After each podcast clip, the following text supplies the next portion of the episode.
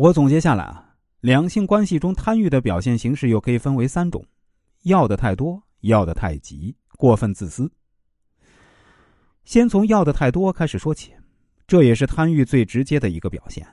很多来找我咨询的妹子之所以在感情中越来越纠结、越来越迷惘，都是因为随着亲密关系的深入，胃口越来越大，不满足的感觉越来越强。这种心态上的失衡，非但不会让他们得到更多，反而会导致关系开始走下坡路。比如，有个妹子喜欢一个帅哥男神很多年，最后呢，如愿以偿走在一起了。但是在一起之后，她却越来越困惑，因为她觉得这个男神既没钱，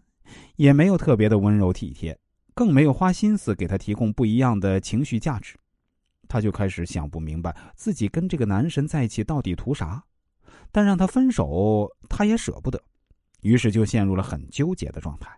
不知道该如何去处理这段关系了。然而，这个问题在我看来就很简单：既然能喜欢这么多年，还把对方奉为男神，很显然是吃准了对方的颜值。那对于这段关系，你图的就是能跟一个让自己赏心悦目的异性亲密接触呀？你看到这个男人就荷尔蒙飙升，心情愉快，然后。跟这个男人能亲能抱能上床，这就是你在这段关系中最初所图的价值。如果如愿以偿之后又开始想要物质、想要体贴，还要情绪价值，这就属于典型的要的太多。当然，要物质、要体贴、要情绪价值，这也没什么不对。多线程玩家呢，可以在不同的人身上寻求不同层面的满足。但如果你是一个单线程发展亲密关系的人呢？你就应该在建立关系之前呀，事先想好到底哪些需求对你来说更重要，